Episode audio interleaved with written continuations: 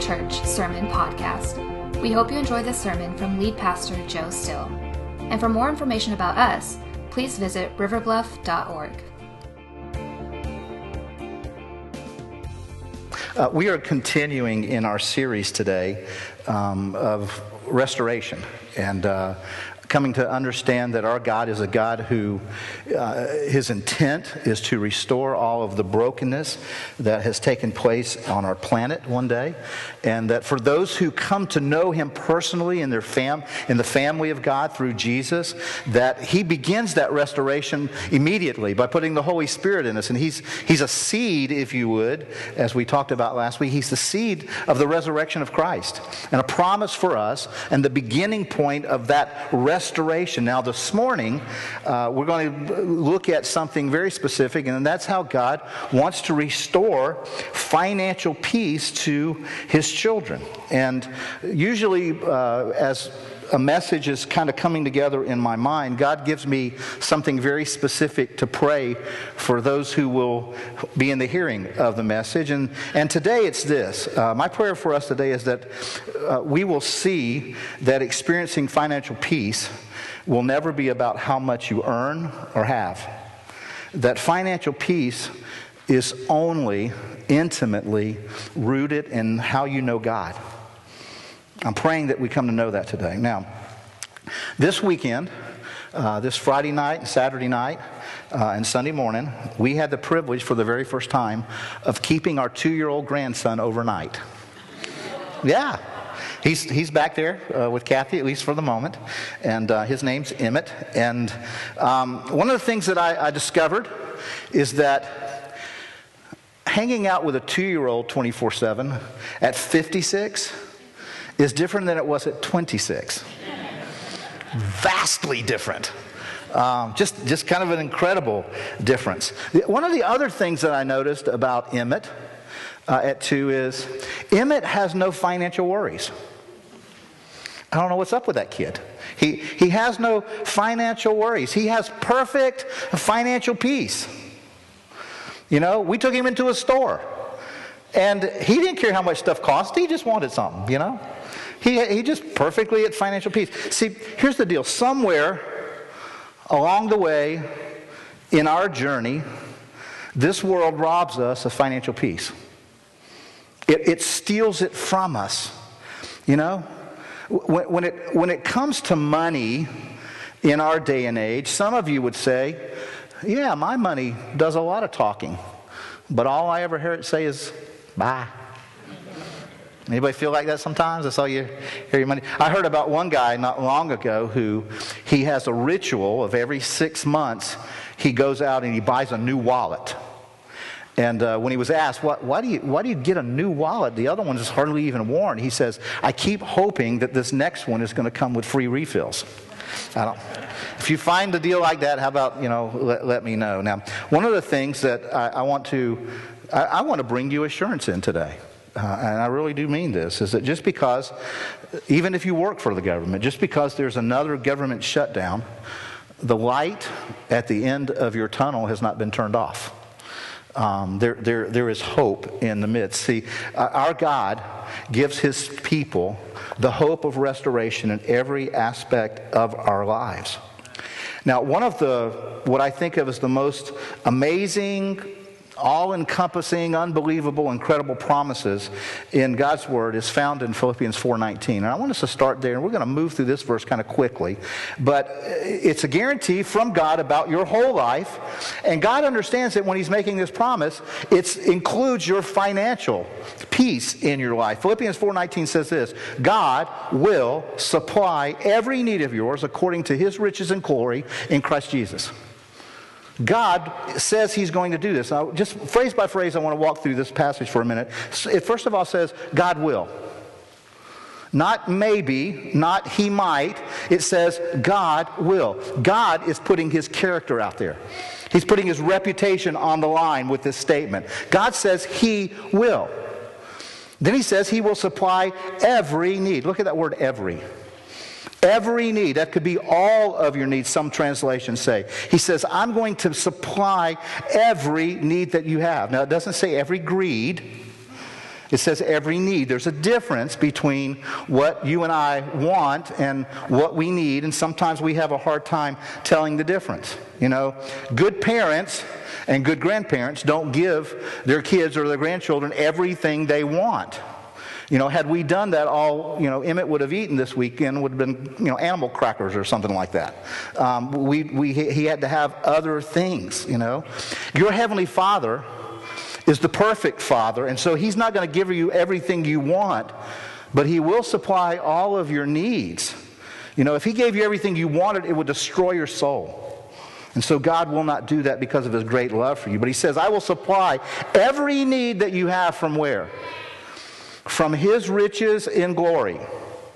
Now, you should thank Him right now that He didn't say from Joe's assets. He said from His. He didn't say from yours. He said he's going to supply this from his riches. It's not based on us. You know, he, God's not like our government. He's not going to have to get permission when resources run out. There's not going to be a vote in heaven.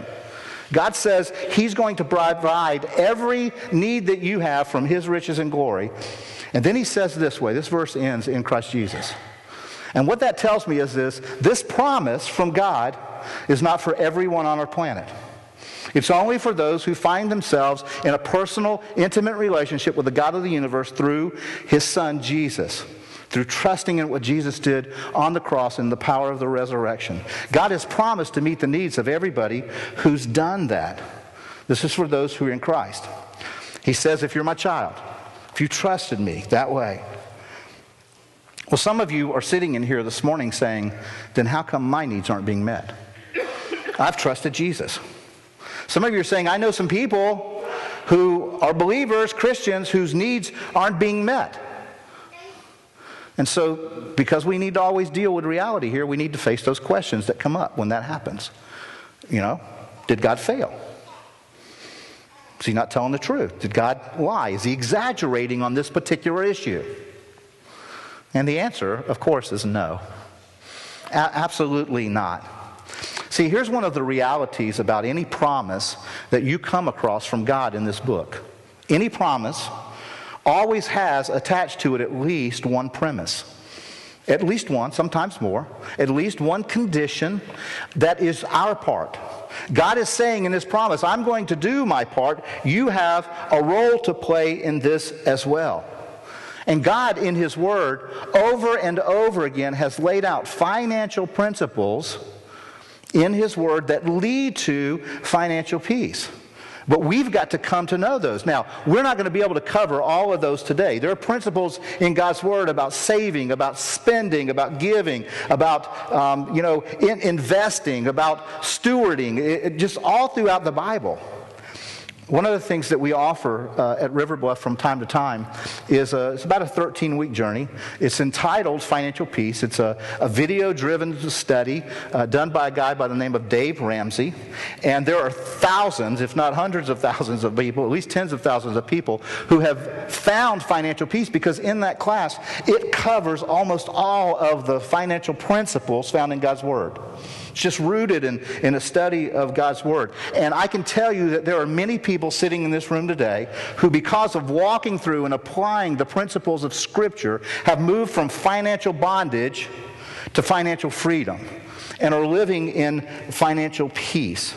Now, if at the end of this message today, you're someone who says, okay, that, that got me started thinking, but I still need a lot of help. There's obviously a lot that I'm not aware of uh, in God's Word that I need to apply. Then here's what I want to encourage you to do, is plan to be a part of that study. And here's the other thing that I want to, I want to say to you. If at the end of the message today you're saying, I need additional help, then here's what I'm going to ask you to do. There are connection cards in the seat backs in front of you. I'm going to ask you to give us your contact information and write on that card financial peace. And if between this service and the service at 9:30 this morning, we have five uh, households who are saying, "I want I will invest. I will go through this study." Then we will find somebody to lead it. I don't know who yet. I'm this is I'm just throwing it out there, okay? Uh, but I believe God wants to if this body needs that, God will provide. I believe that about him, okay? And so if that's if you find yourself at the end of this message saying, "This this has got me started thinking, but I know I'm going to need more help." I just want to encourage you to do that. Drop it in the offering um, when it comes around. Now, what, what, I want us to think about, um, I want us to look at four. We're just going to look at four of these premises, four of these uh, engagements that you and I can engage in that help us experience God's desire to restore financial peace to us. God wants to do that. But there's something that I want you to grab hold of before we step into those uh, four principles, if you would, those four premises. And, and it's true about everything in God's Word. Everything in God's Word is trying to point to point us to God, to who He is. A couple of stories, accounts from the scriptures that may be familiar to you, that I just want to point out some things. In Genesis chapter 22, there's the record of the account of God calling Abraham to sacrifice his son Isaac, literally sacrifice him physically and what that journey looked like, what that story looked like. Verse 1 starts out this way it says, After these things, God tested Abraham.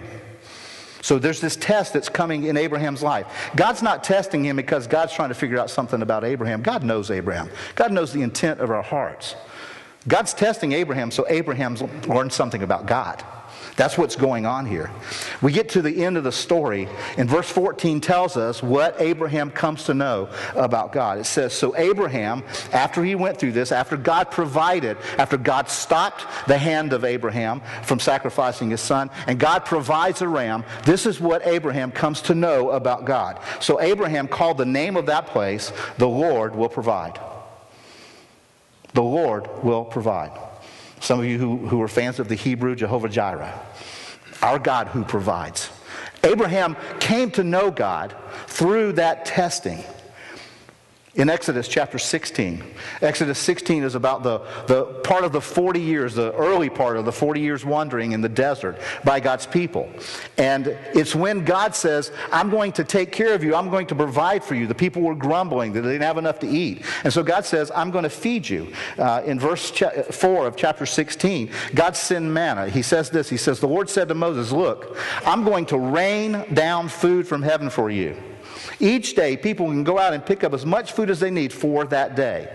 And I will test them to see whether or not they will follow my instructions. There's that word test again. God says, I'm going to test my people. How many of the God's people passed the test swimmingly? Some did, some didn't. Verse, verse 19 says this Then Moses said to the people, Do not keep any of that manna stuff for the morning. But some of them didn't listen. How many of you probably would have been some of them? Anybody out there other than me? Some of them didn't listen and kept some till in the morning. And by then, it was filled with maggots and had a terrible smell. Has anybody here ever been through a season of life where your financial peace stunk? Just had a terrible smell, you know? It just, it, it was just, it, it was just difficult. See, there are principles in the Bible, but behind every principle is the character of God, who God is. And if you don't get anything else today, here's what I would love for you to walk out of here with. And it's simply this God's great desire is for his people to trust him as their God who provides. Besides all these principles, all the, the promises, all the premises, what God wants you to know as his children is that He loves you. You matter to Him, and that He is the God who provides. So, everything that we look at today, all the promises and principles and premises, all of those things point back to this. The God we serve is the God who provides, the God of the Bible, the God who longs to be known. He, he provides. And so he reveals himself. He, he wants to be known. See, one of our biggest problems when we come to this book, what we do is we, we pick it up most of the time looking for a quick solution, a quick answer to a problem. We just want a quick takeaway. You know what God wants? God wants you to know Him. He wants a personal, intimate relationship with you, not just to run you through a problem, solve an issue.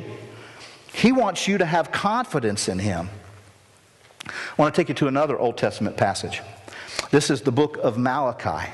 Um, Malachi chapter 3, verse 1 says this Behold, I send my messenger, and he will prepare the way before me, and the Lord whom you seek will suddenly come to his temple. And the messenger of the covenant in whom you delight, behold, he is coming, says the Lord of hosts. Now, that passage of scripture there is talking about John the Baptist and then Jesus. After Malachi prophesied, God did not speak to his people for 400 years. There was a 400 year silence of God at the end of the prophecy of, of the Old Testament. And it, it ended here with this promise of this coming one who would show up in the temple with the covenant of God, with the, this new covenant uh, of the Lord. Let's continue reading now. Verse 7.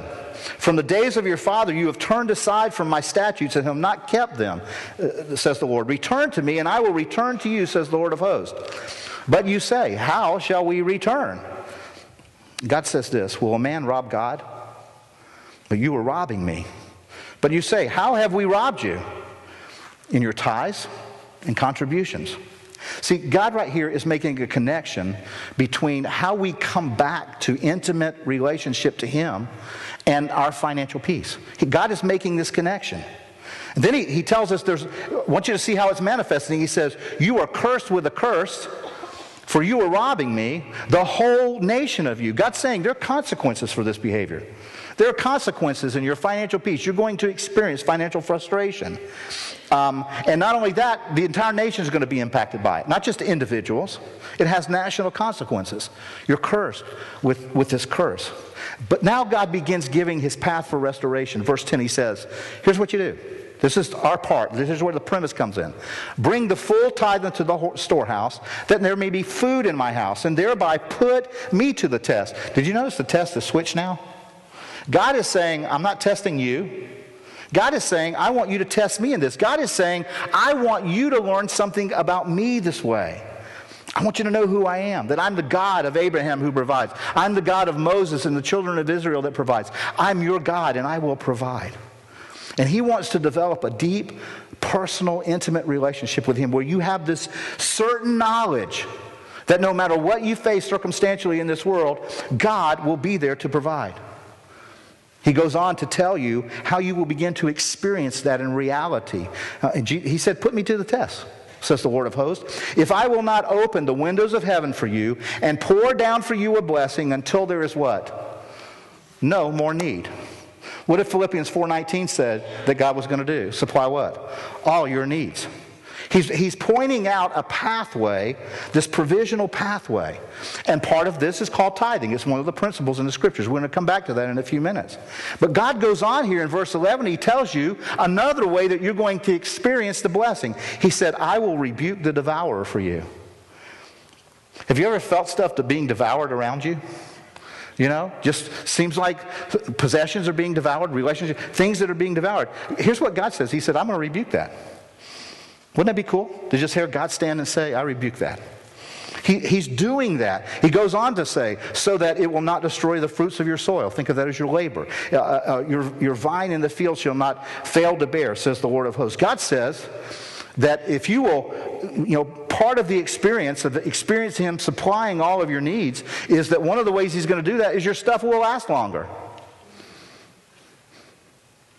Your stuff will just last longer. I don't know how he does it, but he does it. Then verse 12, he says, Then all nations will call you blessed. All nations will call you blessed, for you will be a land of delight, says the Lord of hosts. You. You will be this, this space on planet Earth where people see that God is delighted. God's saying, You'll bring me glory through your financial peace. See, I want to say it one more time. God's great desire is for his people to trust him as their God who provides. God, God desires that. Now, I want to get back to those kind of four premises, and we're going to move through these kind of quickly. Um, just four premises and of how God works to supply all our needs, what, how we get involved in this, what role we can play in this. And so I like to think of these as how we're going to grow in this restoration, how we're going to grow in God's restoration, part of what we engage. The first one is this financial peace will start to sprout in your soul, in your life, when you begin asking God for help. When you begin to ask God. See, I, ha- I have to trust God enough to come to him and make a request to him. Jesus' half brother, James, in James chapter 4, verse 2, says this You do not have because you do not ask God. I don't know how much clearer scripture can be. He's saying we need to go. God, God is waiting for us to ask him. He wants to help. But one of the huge problems of, of the Christian community is we don't ask God. I want you to think about the last time you went to make a major purchase. Let's say a car. Did you go ask God before you decided to buy it? Did, did you ask Him, God, uh, do I need a car? Do I just think I, I need a car? Did you, did you pray through this, this major purchase, or did you just go out and do it? Listen to what Jesus said in Matthew 7 Ask, and it will be given to you. Seek, and you will find. Knock, and the door shall be opened to you. For everyone who asks receives. And, and that ask, seek, knock, that's really him saying the same thing three different ways. He's just saying, ask. See, God wants you to get the message that He wants to connect with you here. He wants you to ask Him. Over 29 times in, in the New Testament, God says, ask. He says, I want you to ask of me. I, I believe this with my whole heart that one of, the, one of the primary reasons that more Christ followers are not seeing the miraculous hand of God move in their lives in many areas is because we don't ask for it. We don't ask to see God do great, great things. We, we, we don't do that. And God is saying, I want you to ask. One of the ways to think about this, I don't remember who I heard it say it the first time, but it's basically the, a principle of, of pray for it before you pay for it. Just pray through it. Stop and ask God. See, God is giving you a chance to speak with Him about it before you go put it on your MasterCard. He's saying, I might have a better plan. And so the question that begs to be asked here is when it comes to our financial peace, do I depend more on Visa than I do Jesus?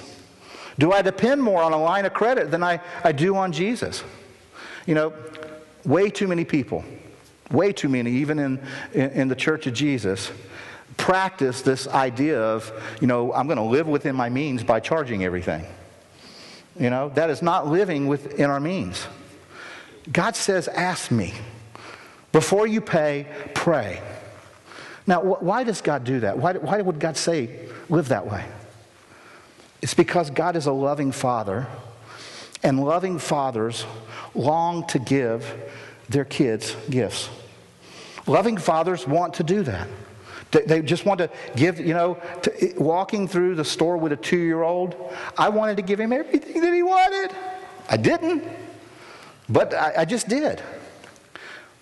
In John chapter 16, Jesus has his disciples around him. And in verse 24, he says this Until now, you have not asked for anything in my name. Ask and you will receive, so that your joy will be the fullest possible joy. Why does God want you to ask? So he can give. Why does God want to give? So you can receive. Why does God want you to receive? So that you will be filled with joy. He wants his children filled with joy. Why? Because joy filled Christians are a great advertisement for Jesus. And sour lemon sucking Christians just aren't. Joy filled Christians, or it just, joy filled Christians shout, My God provides. They just, they just know it. You know, this is something that I've come to learn over time. If I will pray about my finances, at least as much as I worry about them, I have a whole lot less to worry about. If I will just invest equal time, God says, ask. God says, I'm waiting to answer you. Second premise for growing in financial peace is this first, it sprouts when I begin asking, but then it begins to blossom, I believe, when I learn to be content. Financial peace begins to blossom when I start learning how to be content.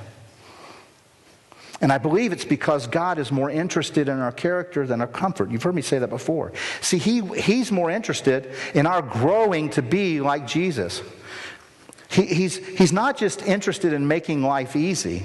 So he's watching our attitudes when we bump into things in this life. So, you know, if I bought into the system, or you've bought into the system that having more will sometime make you, somehow make you happier, or, you know, if, if I just intended to use whatever wealth God gave me for myself, or if it caused me to start thinking more about things than about God, why would God want to help?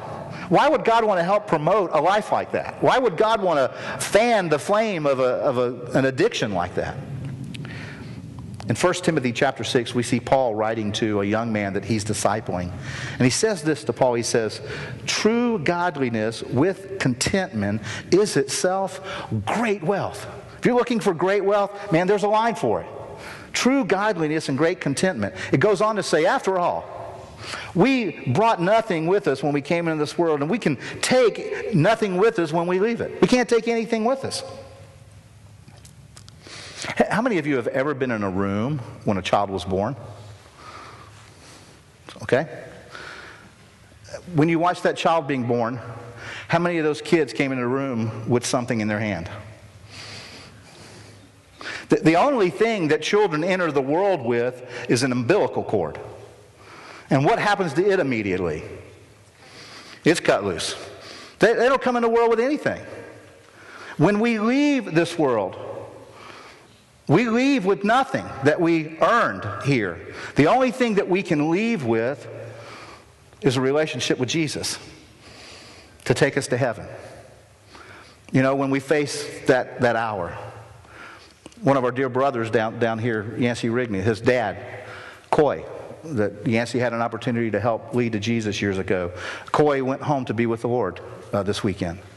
And uh, he, he didn't take anything but his relationship with Jesus with him. You know? He didn't. Eh, but there's great joy in knowing that. So I just pray for the Rigney family uh, as they travel to Kentucky and uh, just for the grief that they're going through. Pray for them. But the reality is, none of us, when we face this thing called death, are taking anything with us from this planet.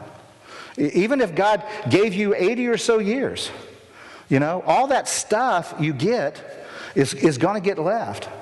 And so God wants us to understand that we need to just learn to be content without it or, or with it. God says, I don't want you to sweat it. I don't want you to let things become the most important thing in your life. Learn to be content. So, so what is, when the Bible talks about contentment, what, what is it? Well, let me, let me kind of go at it this way for a moment. Let me tell you what it's not. Contentment is not not having any goals. You can have goals and, and still be content. Contentment is not not having ambition. You can still have ambition. Contentment is not even not having financial goals. Financial goals are good. They're, God wants you to have them. Contentment means that I, my happiness is not dependent on any circumstance related to any of those. My happiness, my joy, is only dependent on the God who provides. One of the great issues, I think, that Christians get trapped in when it comes to financial peace is the trap of W H E N thinking. When thinking, not W I N thinking, W H E N. When thinking goes like this When I get such and such, I'll be happy. You know, when, when this deal comes through, then I'll be happy. When I get this house or this car or this, you know, financial status, this job, I'll be, when I retire, I'll, I'll be happy. Get the house paid off. I'll be. If your contentment is wrapped up in any WHEN thinking, you will never be content because there's always going to be one more thing. See, contentment is not not having goals, it's what your, your trust is in, where, where your focus is in, not on your circumstances. Paul wrote to the church at Philippi and said, I've learned to be content. Chapter 4, he says, I know both how to have a, a little and how to have a lot. In any and all circumstances, I have learned the secret of being content. And what Paul says there is this process of contentment is a learned process. You know what that tells me? It doesn't come naturally. It is unnatural for us in this broken, fallen world to be content. It is, it is supernatural. When you see somebody who's content, that is a supernaturally filled person. Somebody who is content in their life. It's, it's just unnatural for us. And so it's by the grace of God that we move from discontent to being content. And God's at work in that. Do you have something to learn about contentment? See, one of the, the easiest ways, I think, to learn contentment, how to be content, is to deal with, stop those things that create you being discontent. One of the, the, the, the great issues in this life, I think, especially for Christians these days, I see it cropping up, is um, comparison. When we compare ourselves or our stuff to anything else, it creates a spirit of discontent. God says comparing yourself and your stuff to other people is dumb. How many of you have ever bought like a new car or a new computer, a new something, and then next year's model comes out and it's got a new gizmo on it? And you just think, oh, why didn't I wait? I need that gizmo. You know, I need that little, that little whirly thing. I need that. See, life over and over again tries to get us to compare ourselves and our stuff to the, the latest gizmo so that we would be discontent. Do you run after the gizmos? Are you discontent? Because if you are, God can't trust you with wealth until you start learning to be content. That's part of this journey. Now, I don't know why. I don't know why God chose to tie our faith to something like money, something like finances. I do know this money is engaged with our whole lives. We, we try to earn it, we spend it, we try to save it, we, we think about it all the time. And so God has chosen our finances to be a litmus test for our faith. One, because he wants us to ask him, and two, because he wants us to learn to be content. God, God wants that. See, one of the realities about contentment is if you don't learn to be content, you will never experience the fullness of joy that God has for you. You'll never experience financial peace until contentment finds its way in your life. A third biblical premise for growing in financial peace is this financial peace produces fruit when I practice giving by faith. When I start giving away my financial resources that God has given me when I start giving it by faith. This is called in the scripture in different places. Um, it's kind of a, a, a, title to this giving. It's called the law of sowing and reaping. Some of you have heard about it. Second Corinthians chapter 9 really points this out. It says, Whoever sows sparingly will also reap sparingly. Whoever sows generously will also reap generously. Now, that principle is a universal law, and you can apply it to anything in your life. If you sow criticism, guess what you're going to get back? If you, if you sow kindness, guess what you're going to get back? If you sow generosity, it's going to come back to you that way. Uh, another example if you sow energy, guess what you're going to get back? If you, if you start going to the gym today, you know, by the end of the day, you may be a little tired, but guess what you're going to have tomorrow? More energy because God's designed your body that way. You know? Um, if you go and give blood, guess what happens immediately when that pint is drained? Your body starts rapidly producing new blood. It's the product of sowing and reaping. Oh, by the way, we have a blood drive next Sunday. Okay? So don't forget to sign up so that you get some new blood. Okay? Great way to renew. See God restore something in you. See, whatever you need more of, this principle is give it away. This is the principle of sowing and reaping. Every farmer knows this. You know, if a farmer has, you know, four bags of seed in his barn, and he goes out and he looks at his field and it's barren, you know, that farmer could go over here and say, Oh man, I love my seeds. I just love my seeds. I'm scared if I throw them out there, I'll never see my seeds again. Anybody met a farmer that acts like that? What does the farmer do with his seeds? He puts it out in the field because that farmer knows not only is he going to get his four bags back, it's going to get multiplied back a hundredfold. It's going to come back ex- exponentially because he planted it in the ground. See, here's kind of a, just a brain worm for you to think about. When you need something, sometimes what you need to do is plant a seed. You just need to, to put something in. You need to move something forward. And it's not just with plants, it's with everything in our lives. Everything in, in our lives. Now, it seems absolutely illogical. It seems like if I have a need, I, would want, I wouldn't want to give in that area. I, I'd want to get. It's illogical. But that's why it requires faith. That's why this is a faith issue. See, God says his ways are not like ours. And his ways, when it comes to financial peace, are not like ours. God set it up this way, I believe, because of who he is at the core of his being. And who God is at the core of his being is generous. God's a giver. How much did God love? So much that he gave his only begotten Son. God's this incredible giver, and He wants you and me to learn to be like Him. That's what this journey of life is about. See, if it wasn't, then when you came to know Jesus, He'd have just killed you and took you to heaven. But He's got a plan to reproduce in your life the fruit of His Son so that you and I will look like Jesus.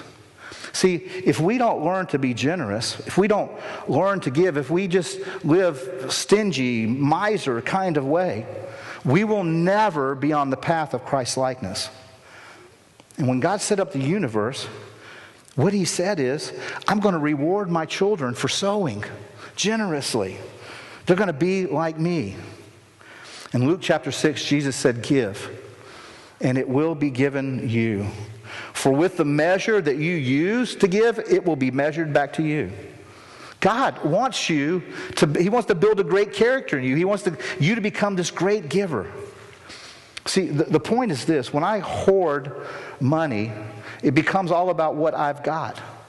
It's only when I give it away into the work of God that God will multiply it back. You know, we, we like to say this. This is how most of us kind of approach this issue. We like to say, Lord, when all of my needs are met, then I will start being generous. I'll start giving it away. But see, that, that's the inverse of the law of sowing and reaping. God says, no. When you start giving away, then, and only then, will all of your needs start being met. God is saying, you and I need to prime the pump because that requires faith. We, we looked at this verse a moment ago from 2 Corinthians. It says this, verse 8, and God is able to make all grace abound to you so that in all things, that at all times, having all that you need, you will abound in every good work. What word got repeated? All. All. He keeps saying this, this all, this every, this everything. That's God's plan, that everything in your life be impacted by this. In Proverbs chapter 3, verse 9, God's word says this. He says, Honor the Lord by giving him the first part of all your income and he will fill your barns to overflow. This is this principle again, but it's related specifically now to tithing. Tithing is this it's the principle that every time I make $100, the first 10% of it, the first the $10 goes to God. When I make $1,000, the first 100 goes to God. Some people somehow have got it in their minds that tithing is like charity. Tithing is not charity. Tithing is an act of worship.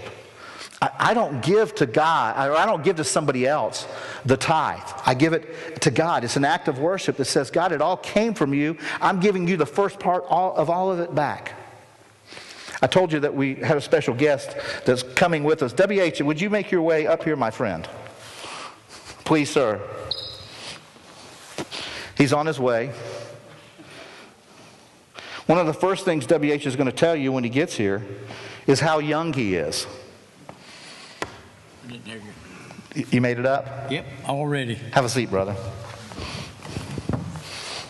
And don't forget you got to talk on that. Seriously, how, how, how young are you, WH? I'm 87. 87 years old.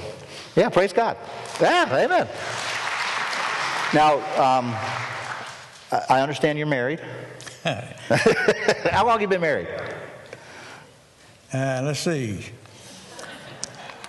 I've been married 69 years. 69 years. Amen. That's awesome. To the same woman. To the same woman. To the same woman. Well, we, we, we, will ask God to continue to bless Miss Murtis because she needs it. She needs it. Um, for those of you that never had the opportunity to meet WH, uh, WH uh, has some, quite frankly, incredible stories uh, of the way that God has moved in his life. Um, there was a long. T- when did you come to Christ? March the 5th, 1970.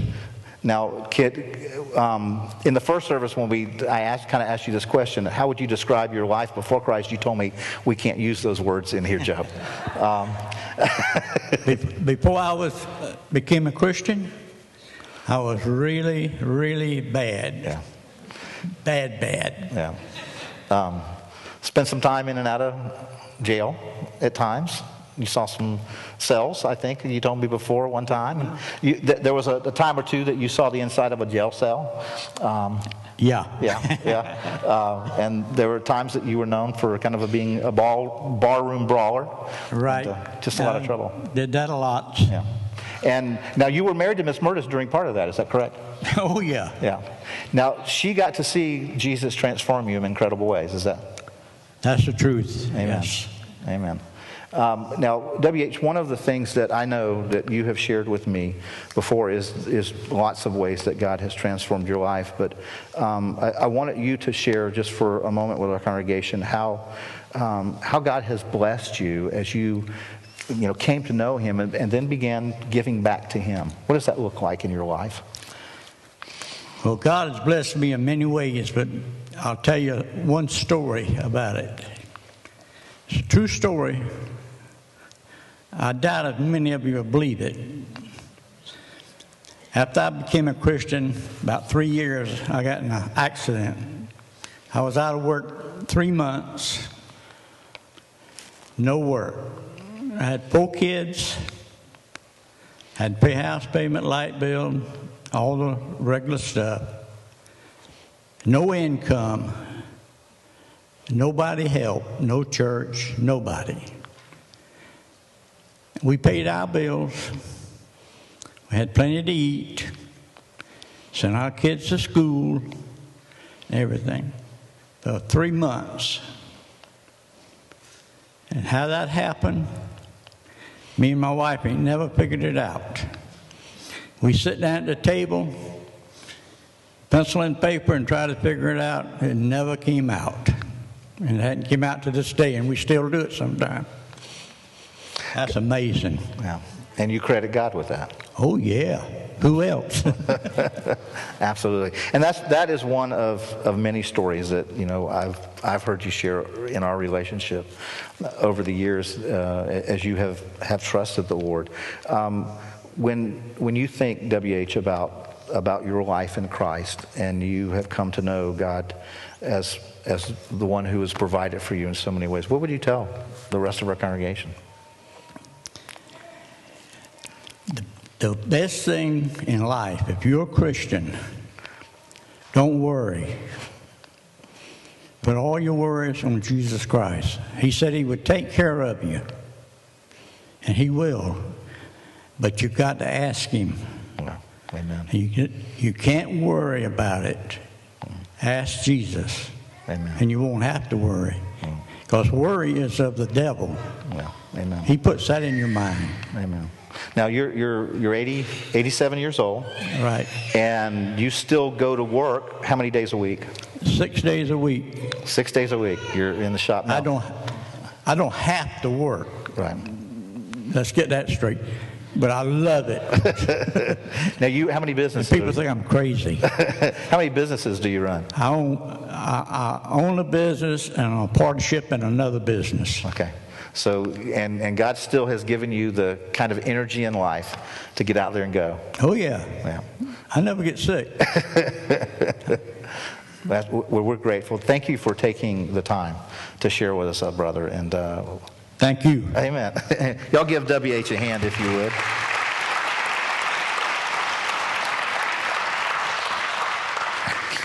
There are many other people that I could have brought up here uh, to talk about the way that they have come to know God as the one who provides who provides for, for all of their needs. And, you know, this idea of putting God first so that God will bless you, so that your barns overflow. God says, Give me the first part. He doesn't say, Pay all your bills, then give. You know, people have come to know that. People like WH have come to, to understand that. Does God say that because God needs your money more than you do? No. God says it because God knows that that first part, that first part represents your heart. That first 10% represents your heart. And the Bible says where your heart is, it's where your treasure is. And God knows that that's where, where people's heart gets stuck to. See, if, if Jesus isn't, you know, to say Jesus is number one in your life, but he's not first in your finances, uh, pastorally speaking, you're kidding yourself. He's, he's not. You're just kidding yourself to say those two things because they're incongruent.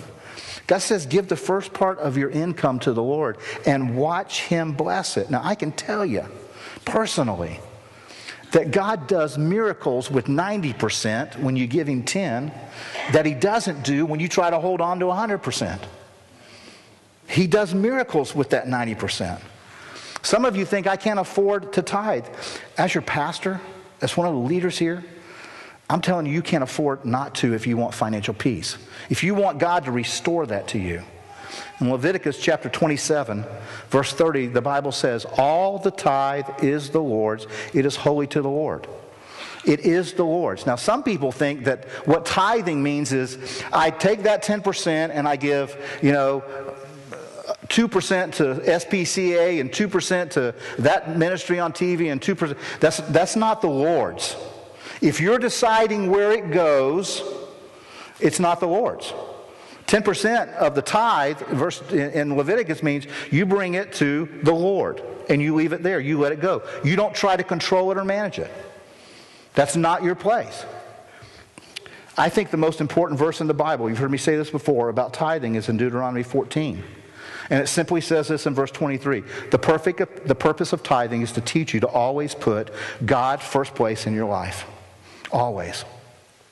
Quickly, the last biblical premise for growing in financial peace, it's the only time we get today, is this one, is financial peace moves from a sprout, it moves from blossoming, it moves from just bearing fruit to a great harvest when I begin to trust God with my entire life.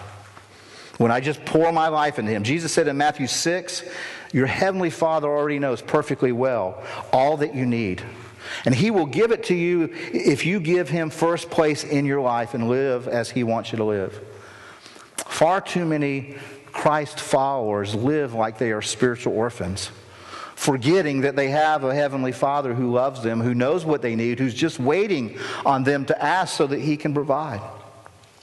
Jesus said, God takes care of birds, meets all their needs. They trust Him. Do you trust God more than a bird?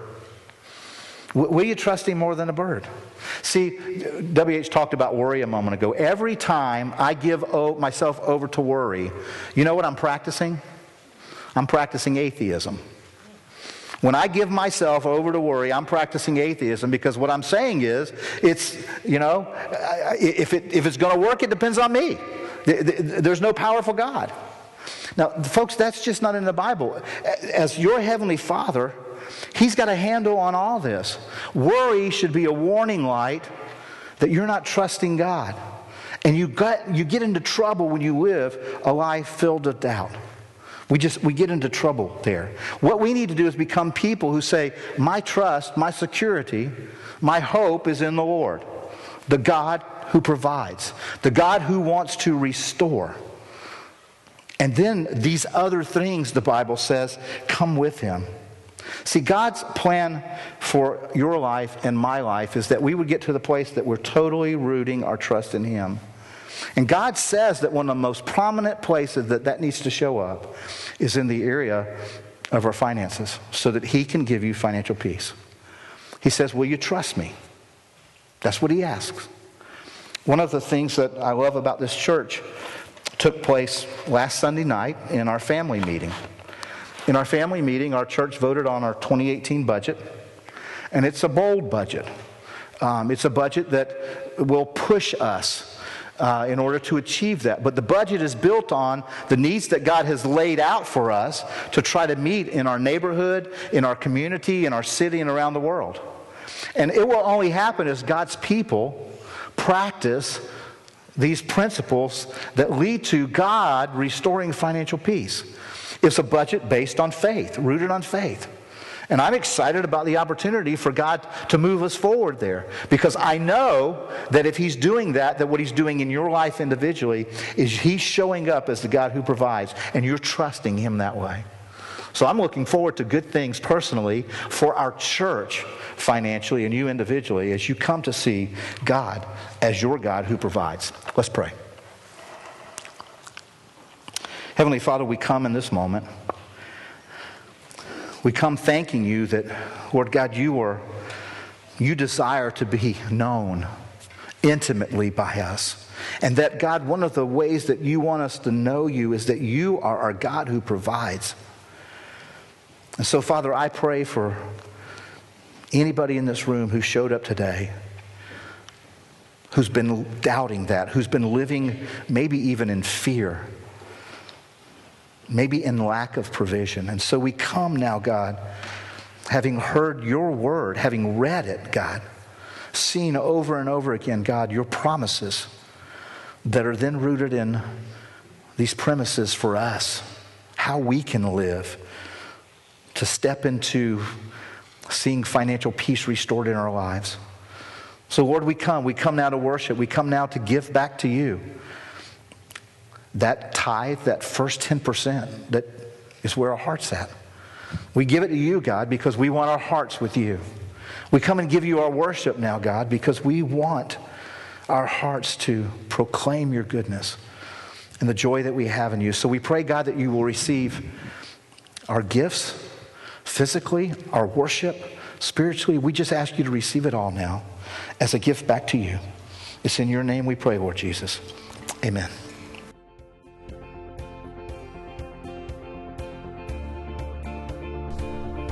Thanks for listening. If you're in North Charleston this Sunday, please consider visiting us at our 9:30 or 11 o'clock services. We'd love to see you. Again, for more information, visit riverbluff.org. Now go change the world.